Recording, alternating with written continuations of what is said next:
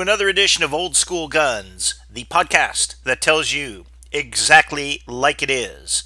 And um, we've got a whole bunch of stuff to talk about today. If you have any questions or comments, as always, you can leave them uh, on the comments section of Podbean, which is our primary platform that we make this podcast on or you can email them to me at kbmakel at aol.com. That is kbmakel at aol.com. Hey, first thing we're going to talk about is uh, there's there have been a couple of big things in the gun news, but before we before we head to that, uh, you know,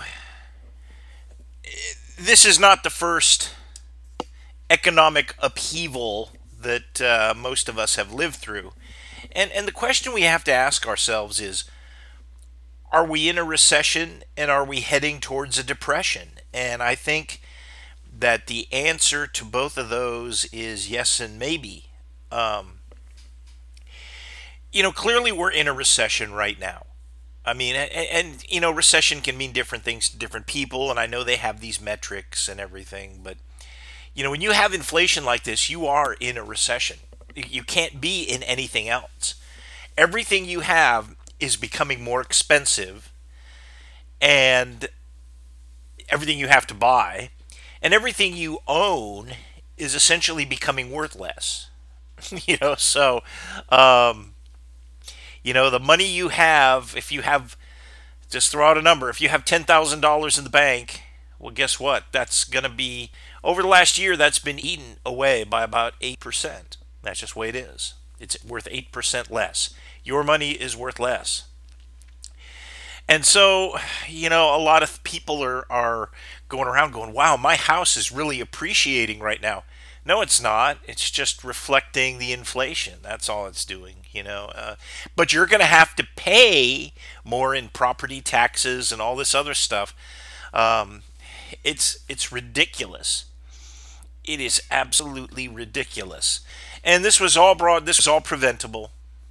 It's been brought on by the most incompetent chief executive that the United States has ever had. Um, frankly, we have somebody who just has no no cognitive action above his above his chin in charge. And I mean, you've seen the things. They have to write little cards, cue cards for him to go in and sit down and what to say. And you know, this is very this is very frightening. This is the worst. This is the worst we've ever seen it. The vacuum and the poor quality of national leadership just across the board. I mean, it used to be we could trust our military leadership, but look at those two fools. The Secretary of Defense and the chairman of the Joint Chiefs of Staff is neither of them are up up to the job. Neither of them can do it. And Afghanistan is witness their woke agenda in the military, their relaxation of standards, their inability to make good decisions, um, the weird decisions they're making regarding force structure, like the Marine Corps doesn't have tanks anymore because they're getting ready to to fight China. Hmm. You know, I mean, that's that's what they put out. It's what they say. Um, they're adopting a battle rifle because someday we may fight China. Um, I mean, it just it, nothing they say or do is making any sense, and that is very scary. Um, very, very scary. But are we headed towards a depression? And I think I think definitely so. If the World Economic Order is right now in a very critical state because one of the big energy suppliers to Europe is at war with another European, at least Eastern European country. And now we've applied all these feel good sanctions and all the rest of this rather than trying to find whatever solution that can be found there. And face it, there's there will be a solution but I don't think anybody's going to be happy with it. Ukrainians are going to have to, the Ukraine is going to have to give up territory. The Russians aren't going to get as much as they want. The Europeans aren't going to like the fact that aggression has, you know, has basically worked. Um, and, and it goes on and on and on. I mean, nobody is going to. This is a situation where nobody is going to come out a winner. Um, I, I suppose you could say, well, Russia has more territory than it has before, but the amount of casualties and the hit to their international prestige, the the hit to their international trading, and everything else is just not worth the territory they're gaining. And if you want to, if you want to get a, a sense of this, realize a couple things. Russia is the largest country in the world. I mean, they don't need Ukrainian nation, uh, natural resources. They don't need them. They have plenty of their own. Look at the map. Look how giant it is. Look at the the ground they've gained in Ukraine and put that against the totality of Russia and it's it's just tiny. It's not the juice was not worth the squeeze. So but this could throw the world into a depression and our lives could economically and the quality of life could change very drastically. Uh, look at look how quality of life has changed with gas prices. I can remember in the throes of the Obama days, where there was a war on energy too. Gee, Biden, that that creep Biden seems to be involved in a war on energy, and I don't understand why. But I can remember gas well over four dollars a gallon when during the Obama years. I remember one time it was hovering around four dollars per gallon, and we all raced down to the gas station one day because gas was, you know, it went down to like three nineteen a gallon, and we all went down there and filled up, you know, because the normal price was about 340 350 something like that. And for a very short period of time it, it uh, dipped and then I can remember just a few years ago remembering that thinking, man, I'm paying 225 a gallon. I remember I used to for a dollar more a gallon, we ran down to the gas station because that's how bad it was then. But a couple years ago we were energy independent. Nowadays, um, you know, we're not and we're paying just through the nose and you know that that's the kind of thing that'll crush an economy when and it's also a, a, horrible thing to crush on to people who don't make a lot of money. Um, you know, doubling gas, doubling energy prices, gasoline in particular, is just horrific on a person who's making less than say fifty thousand dollars a year. So uh, it's we we are in very very dire conditions, and uh, you know it almost looks like the firearms thing of you know yeah you can go out cars first cars were in short supply now gas is you know not very attainable. Not that there's that big of a shortage but the price is way so high that people can't afford to buy it.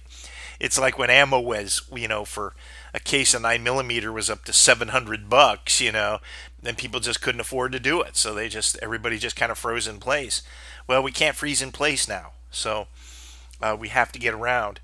So they're killing they're killing the economy, they're killing our wealth, they're killing our hard work by their capricious, foolhardy, and and frankly, you know, malfeasant. It's government malpractice, is what it is.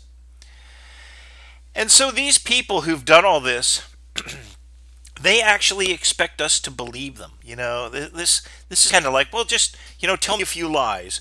They tell us the 2020 election was was a fair election. Donald Trump legitimately lost. Anybody who speaks out and says, "Hey, you know, uh, I'm not sure about this," they're accused of being going along with the big lie. To me, the big lie is perpetrated by big liars who say that it was a fair and honest election. Here's how you know it was not. Number one, nobody, there was no real enthusiasm for Biden, so he did not get the most votes in history. Number two, if people can fake currency, they sure as heck can fake ballots. I mean, they sure as heck can fake ballots. The other thing is, even with all, and if you mention the company that has the electronic voting machines, I guess they sue you or something.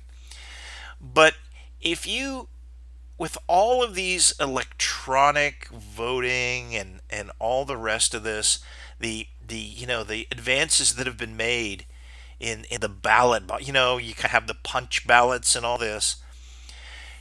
Isn't it odd? Isn't it very odd that every time there's a recount, the number is always different? Now, the result might be the same. Maybe the same person wins. But the numbers of the votes are always different.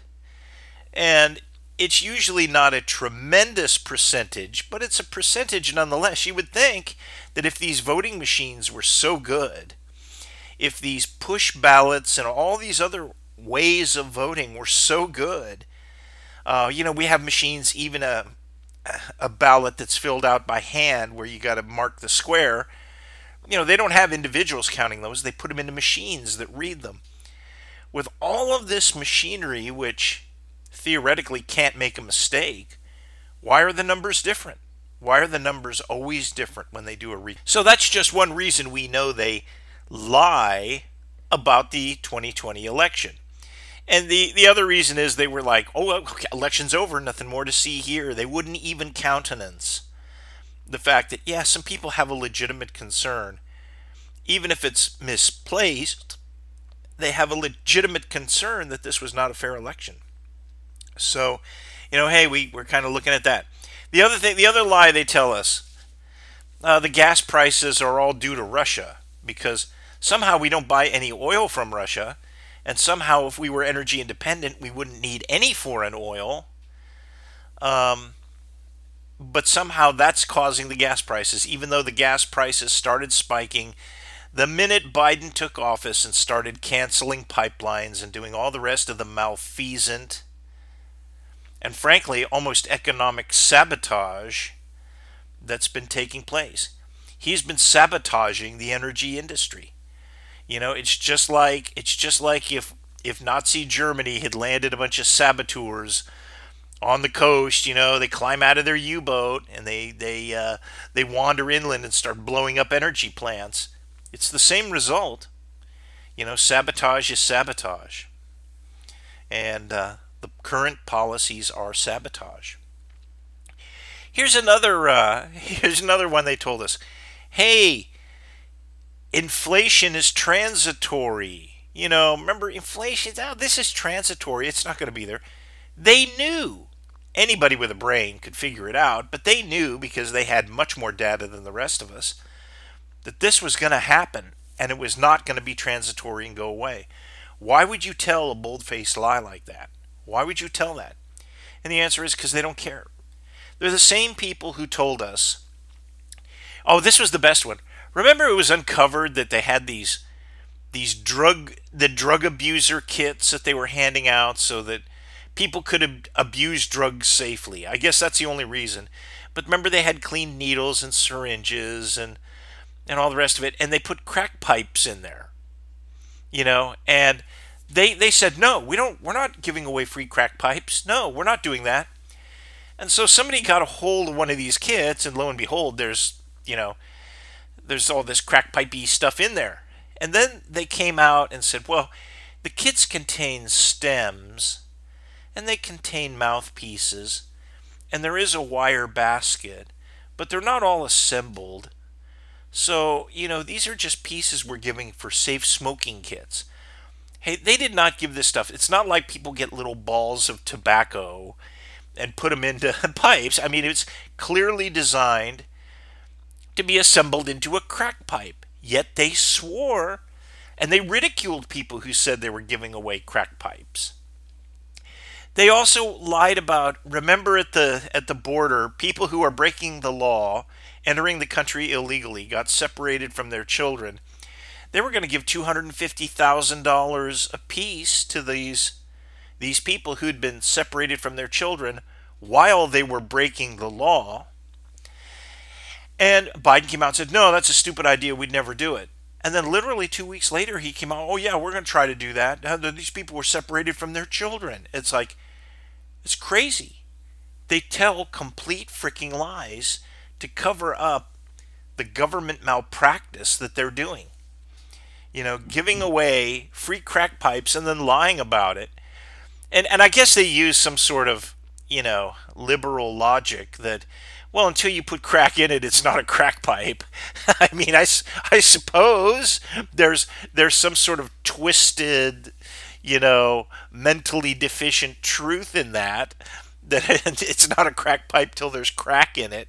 But when you give somebody when you give if if that were the case, then they have nothing to say about quote ghost guns because it's not a gun until I put a cartridge in it.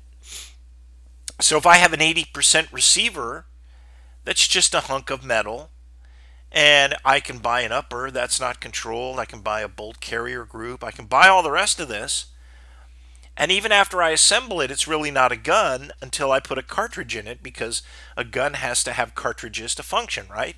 So, um, you know, their their logic is completely screwy, and you know they're just they're absolutely lying to us right to our faces. And at first it was Jen Psaki, and then it was this whatever this human Jean-Pierre, whatever you know, this this this Haitian immigrant who can't who just always shuffling through a binder. Yeah, she's on her job. That's also another lie they're telling us, and, and, the media is complicit in this. They tell us, well, Russia's losing in the Ukraine. Uh, they're done, man. They're they're. How many stories have you seen where, oh, Russia's done? Well, they're not done. It seems that city after city is falling. Now, Granted, it's not the blitzkrieg that they would have liked to have had. And granted, it's it's an ugly, messy kind of war of attrition, but they haven't even picked up on the biggest the biggest thing. When the war in Ukraine started, um, the Russians tried to do some they underestimated the Ukrainian armed forces and some of the equipment they had, which is odd because most of it was Russian or Soviet equipment. So it's kind of odd they would they would uh, underestimate it, but they did. Hey, they tried to seize the Kiev airport. That didn't work. They tried to do dynamic maneuver and capture Kiev and Kharkiv. That didn't Kharkiv or whatever Kharkov they used to call it, I think. None of that worked. So what they did was they've pulled back.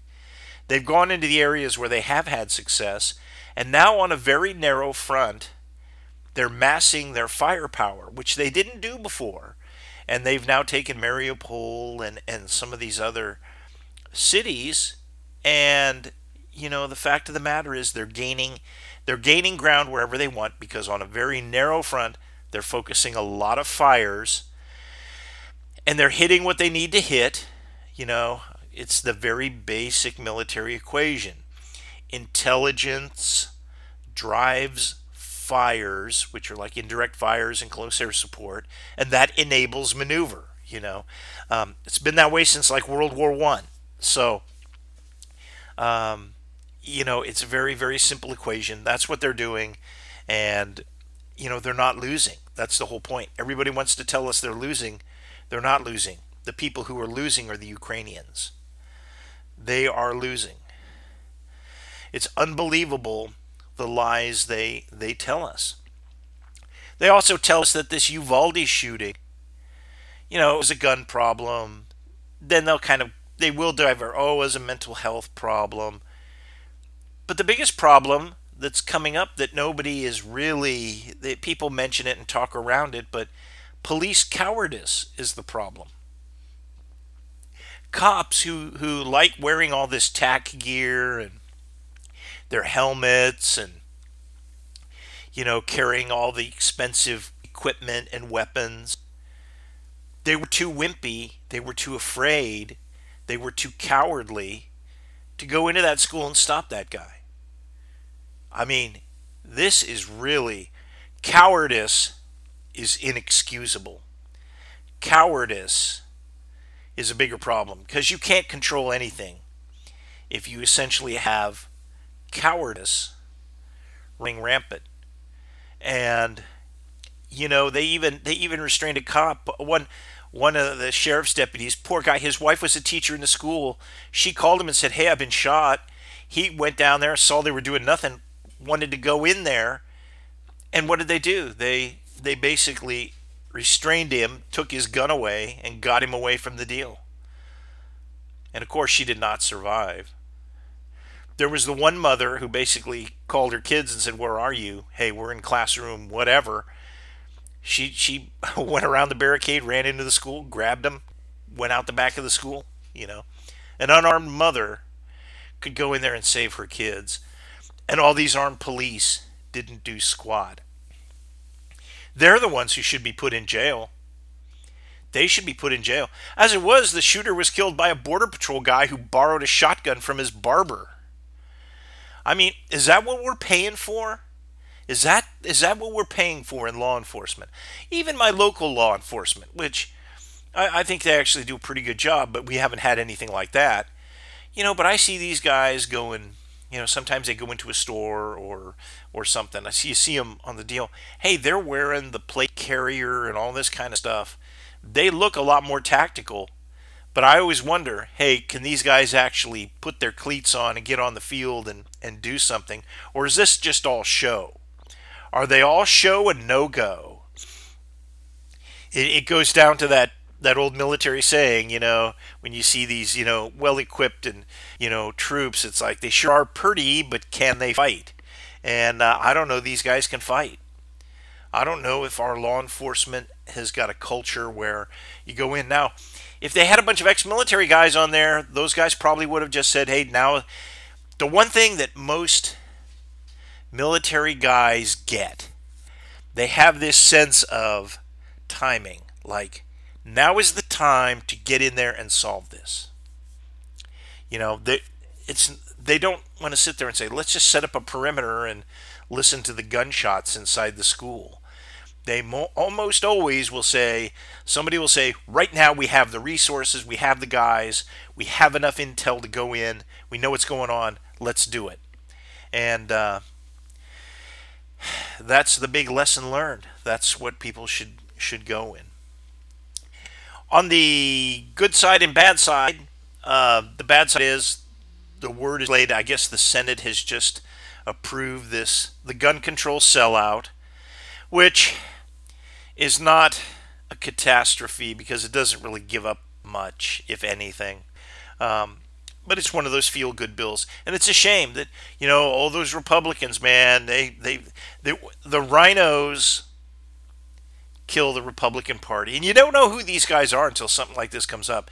This Cornyn guy, a senator from Texas, of all places, where you think he'd be squared away, but Senator Cornyn, he was one of the chief architects behind this sellout. And we shouldn't forget that.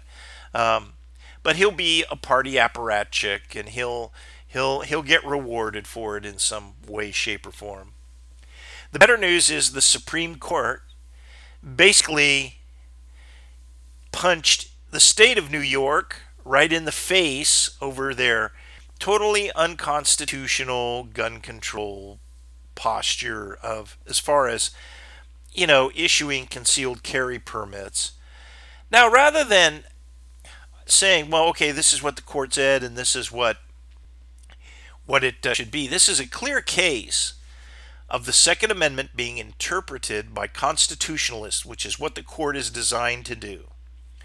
And it, it benefits people who are living in terror in cities like New York, where only the hoodlums, only the police or hoodlums have guns, or, you know, legal permits are to a very, very small, privileged class of people.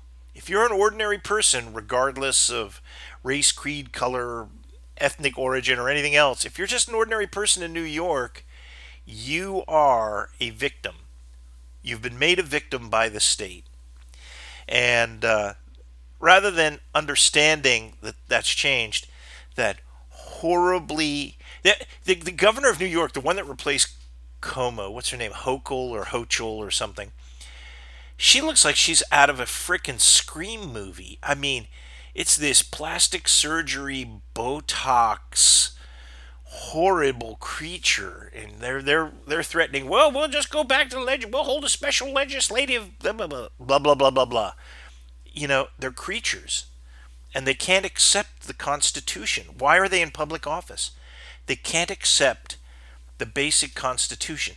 However, they will try to do this Roe v. Wade thing as saying, well, that violates a woman's constitutional rights when nothing about abortion is even in the Constitution. So, you know, the, the tenuous legal arguments they've made um, really have been refuted, and, and everybody understands that the 1973 decision was a bad decision. But this this thing is horrible. They they they cannot recognize the elements of the U.S. Constitution vis-a-vis the Bill of Rights. They just can't do it. So, but you know, in a lot of places, places, um, you know, is it going to change things in New York? Probably not. Is it going to change things in any other super deep blue state? No. But there are some purple states where, you know, this is just what we needed to kind of get over the finish line and maybe get something like constitutional carry. About half the states, I think it's over half the states, isn't it? 26 states have constitutional carry. We could add another 10 or 12 states to that. That would that would be nice. That would be very nice. But that's about the biggest that's the biggest stuff to talk about. I mean, it's huge. Economically, where are we going? You know, I, I'm afraid the gun control debate and a few other things if we're all living in, in the 1930s again, that's probably not going to be a uh, a topic that that's going to garner most of our attention if we don't have fuel to get to work and we can't afford to buy food. And you know what? There are young, I, you know, our our society is a lot weaker now than it was in the 1930s. 1930s, most people lived in a stable family unit. Nowadays, nowadays we got a lot of single moms out there. Single moms who what what choice are you going to make? Food or fuel? And if you can't get to work, if you don't have money, if you don't get to work and make money, you can't afford to buy food. Yet, if you don't have food for your children, you can't afford to buy if you don't buy food for your children, you might not be able to buy fuel to get to work to make more money. I mean, it's terrible, terrible the position that we're putting people in. And what is Joe Biden's solution? A three month suspension of the federal gas tax, which is a whopping 18 cents a gallon that he'll save people. And they've done the math on that saves maybe the average person about 10 bucks every 2 weeks maybe maybe 10 to 20 dollars a month and that's that's not a that won't even buy you a fast food meal for 3 people. It's crazy. What helps people is when gas is $2 a gallon and not $5 a gallon or $7 a gallon. And they're crazy. Uh, they, they absolutely crazy. Now, you know, even the Democrats see problems, and that's why they're saying, well, maybe Joe doesn't need to run in for in 2024. First of all, I don't even know if he's going to be. Uh, he, he's declined so precipitously from 2020 that I don't I don't know, and I don't think that he's he's going to be in any shape to run in 2024, if he's even still alive. Got to remember, he's at the upper edge of life expectancy for a male, and uh, you know he isn't going to be around forever. There's no way he's going to complete a second term. So, um, just just looking at the guy, I mean, the guy looks like he's you know death warmed over now. I mean, he's going to look terrible in uh, in 2024, and I don't think he'll make it. So, you know, Harris, the one they're trying to rehabilitate, but nobody's really happy with. Harris may be the future. well, we got all that out of the way. So we can go to my favorite part of the podcast, which is questions and answers. And so here's my first question What knives do you use in the outdoors? Okay, I have to tell you, I'm not a really good knife guy. I mean, I'm not really good at all. Um, to me, the best knife I've ever used in the outdoors was the Camillus copy of the Ka-Bar.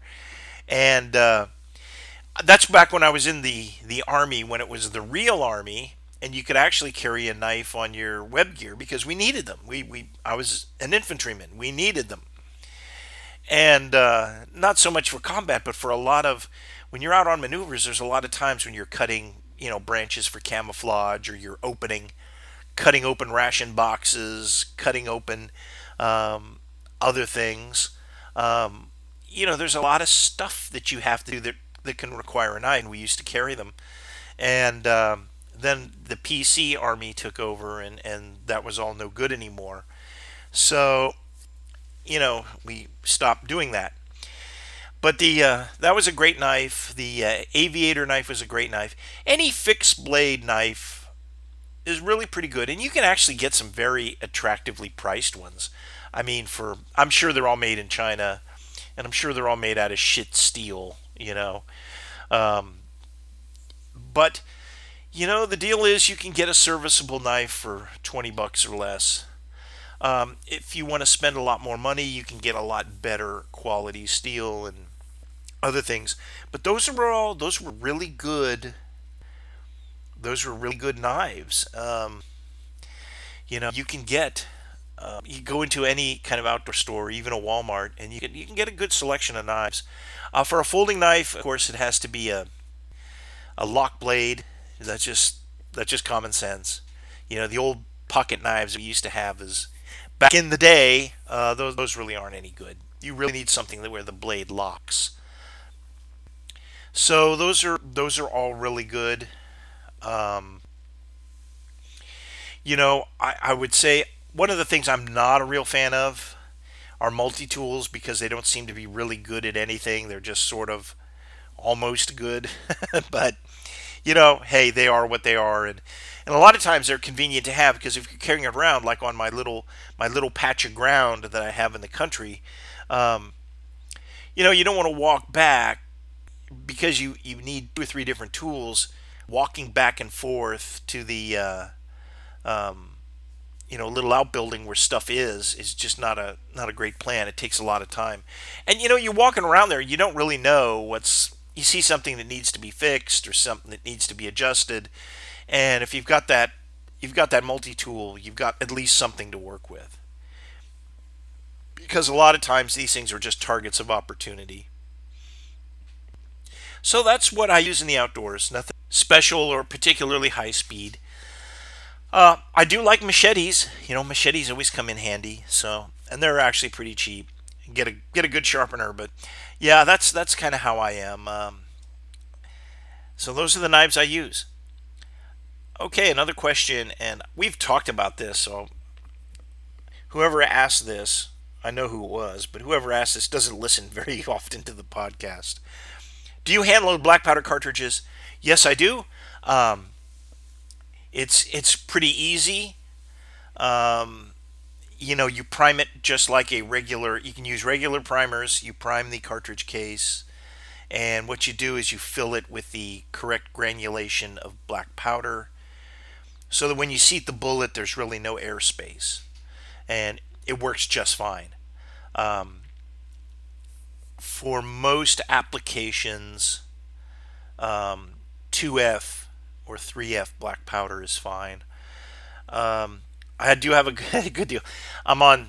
There's a reloading Discord I'm on, and it's it's it's basically a bunch of curmudgeons. But one of the funnier things was I was uh, in a in a gun store, and I saw these, you know, empty cart, you know, the, the the box of empty empty brass, you know, factory brass, and it was for 3230 and i go 3230 there's no there is no such thing.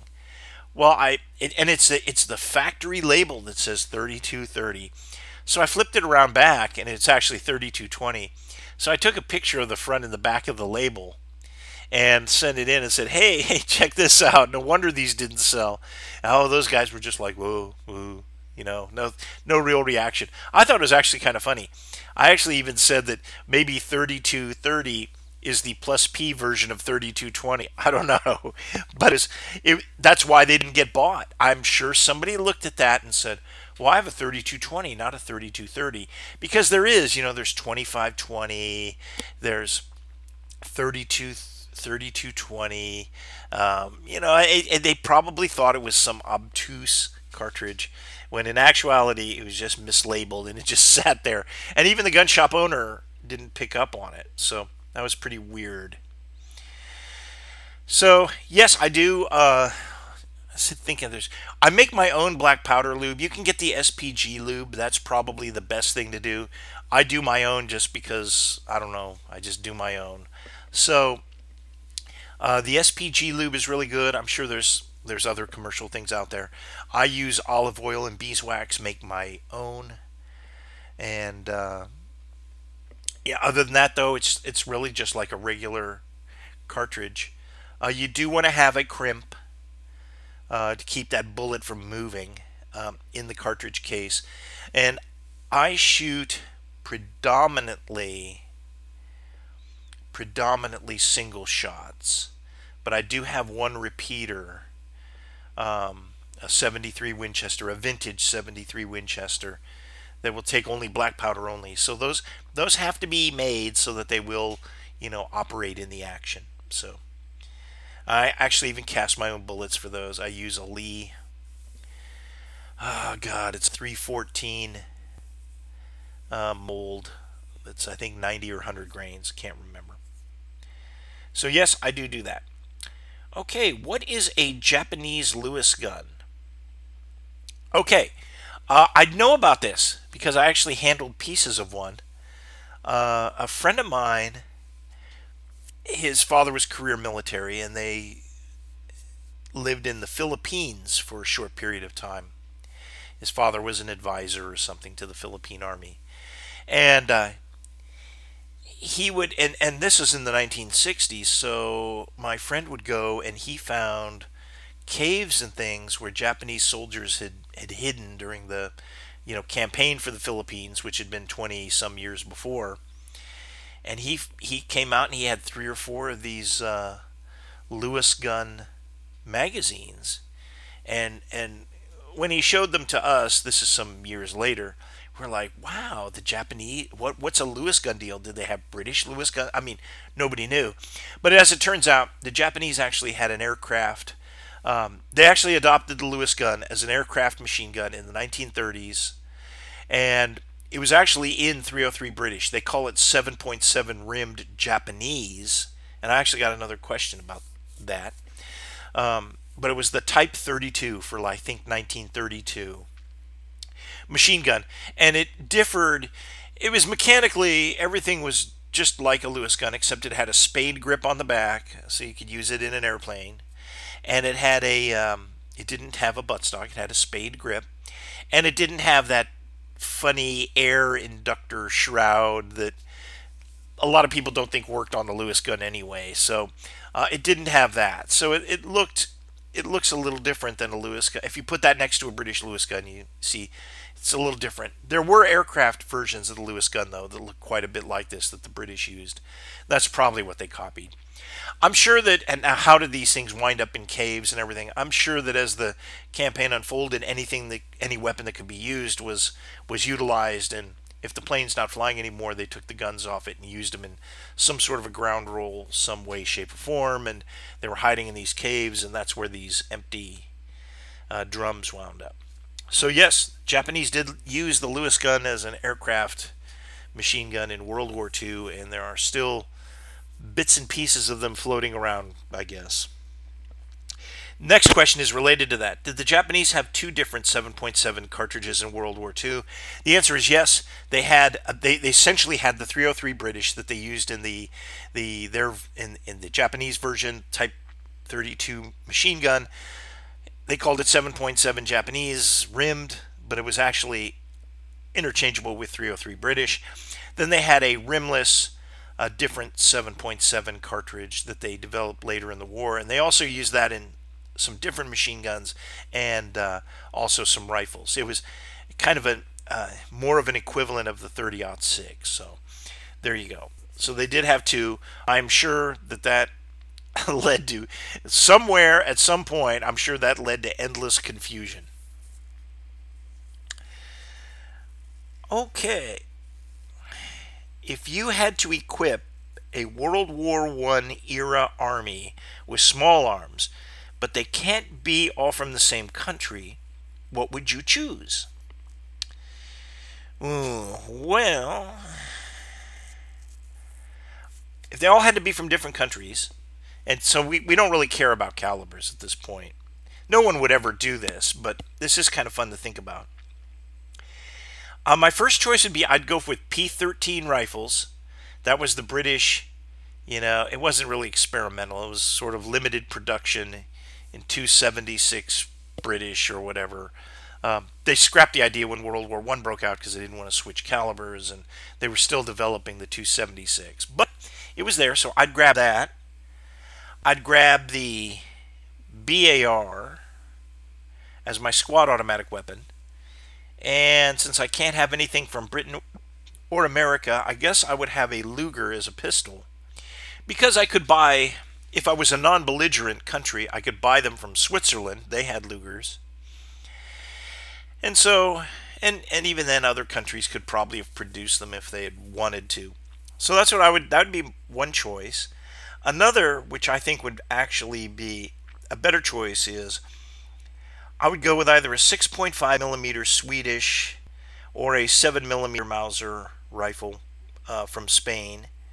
I'd go with a Lewis gun as my, you know, my light machine gun, squad automatic weapon light machine gun.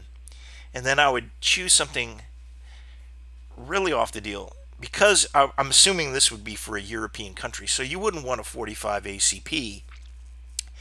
But a Colt 1903 in 32 ACP, there's plenty of ammo for it. It's an extremely well made, outstanding pistol. And 32, while it is light, they were used, hundreds of thousands of them were used in World War One. So you really wouldn't be that off base having it. Um, you could say the later model that was in 380 would be a better choice. Eh, maybe so. But you know that would be the uh, that'd be the way I would go with all that. Um, and of course, the second half of that is the same question for World War II. And I kind of put that as stuff that was available at the beginning of the war because it's just too easy to say, oh, I take the STG 44 and nothing else really matters. So I would take the M1 rifle, the PPSH 41, then the Browning High Power. And then also maybe the I don't know. I guess the one I'm looking for is the ZB28, which was the uh, the original version of the Bren gun, the Czech uh, version of the of the Bren gun. So that's that's probably what I would would choose for World War II. Understanding that nobody would ever do any of this, but those are kind of some cool guns you put together. You know, to my mind, the the only competitor to the M1 would be the SVT and the M1 hits. Now, if you do go with the SVT, you can't go with the PPSH. So therefore, I'd probably go. I'd probably go with the Sten. But if you do that, then you you know is the Browning high power a British or Canadian? Yeah, that that's kind of iffy. You could go with a um, you could go with you know some other kind of of deal. Um, maybe a French 1935 maybe that maybe something like that for a pistol, and then go for a BAR as your uh, as your squad automatic weapon. You know, so yeah, that would be kind of interesting. It would be a, it'd be a horrible nightmare mishmash of weapons, but individually they'd be very good.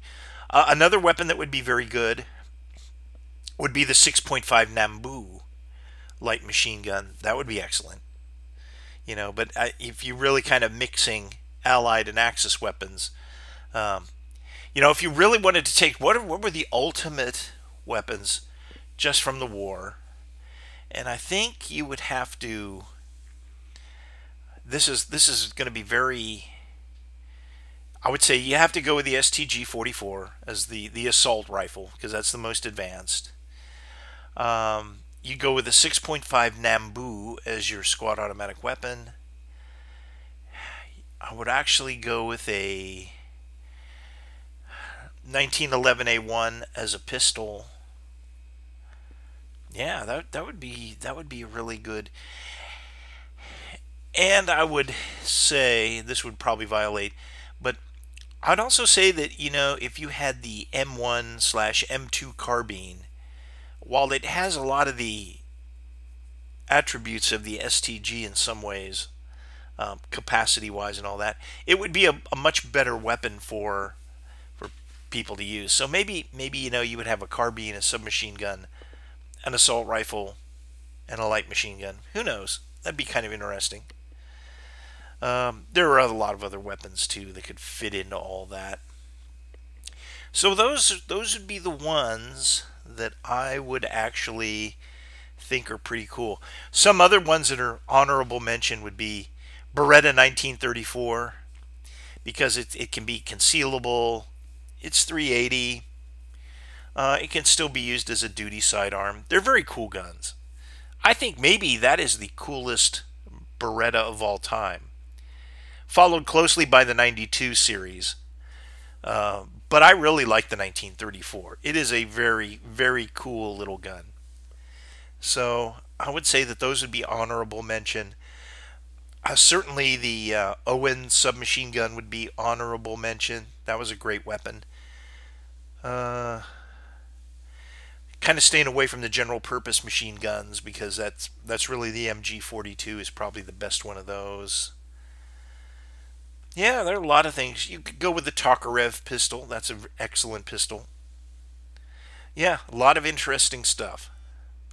So I'm going to interrupt this uh, for just a moment uh, just over my phone came the alert that the Supreme Court has struck down Roe v. Wade and that individual states can ban abortion. So I, am not into the abortion debate. That's that's a philosophical debate for another time, another place. That will create trouble. This is going to create some trouble. And I think while the leak of the uh, draft was strategic in order to kind of socialize the idea with the masses, uh, there's going to be some trouble over this. So I would be very careful today where you go. Be very careful. Uh, I don't put any political bumper stickers on my car. I don't put any NRA stuff on. As much as I like seeing them on other people's cars, I believe that you know sometimes that could be a magnet. So if you have a pro-life message bumper sticker or something of that kind of deal, um, today would be a good day not to be flashing that around, and uh, taking it off might be the best thing, and and you can restore it at some point in the future when sanity is returned. But I certainly would be very careful the rest of today and this weekend because you don't know what's going to happen. There are some very bad actors out there when it comes to this. Um, you saw it. There, you, you've seen it. And now that it's official, uh, this may be the spark that ignites the uh, powder keg. So we'll see. We'll see. Everybody hopes not, but we'll see. But yes, they have they have overturned it according to this um, you know, newsflash, and that is going to be a very, very big deal.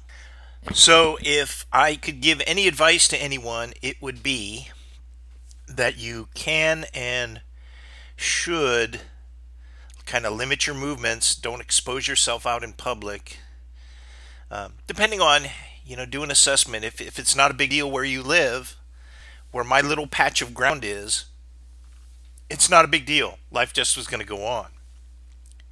But I think the closer to a metropolitan area you are, the greater the risk. So be prepared that you might have to hold up for the rest of the weekend or even a couple days next week until this uh, calms down. All right, let's return for our last question. What is the most interesting thing you've seen lately in firearms? Oh, wow. Um, Well, I can tell you the the coolest thing I've seen is uh, I got to examine in the flesh a Colt Anaconda. Uh, absolutely beautiful handgun. Um, this one had the eight inch barrel. I mean, it is just it is just gorgeous. If you like the way Colt, the Python, the Diamondback, and the Anaconda look, that it's really beautiful. Really a nice gun.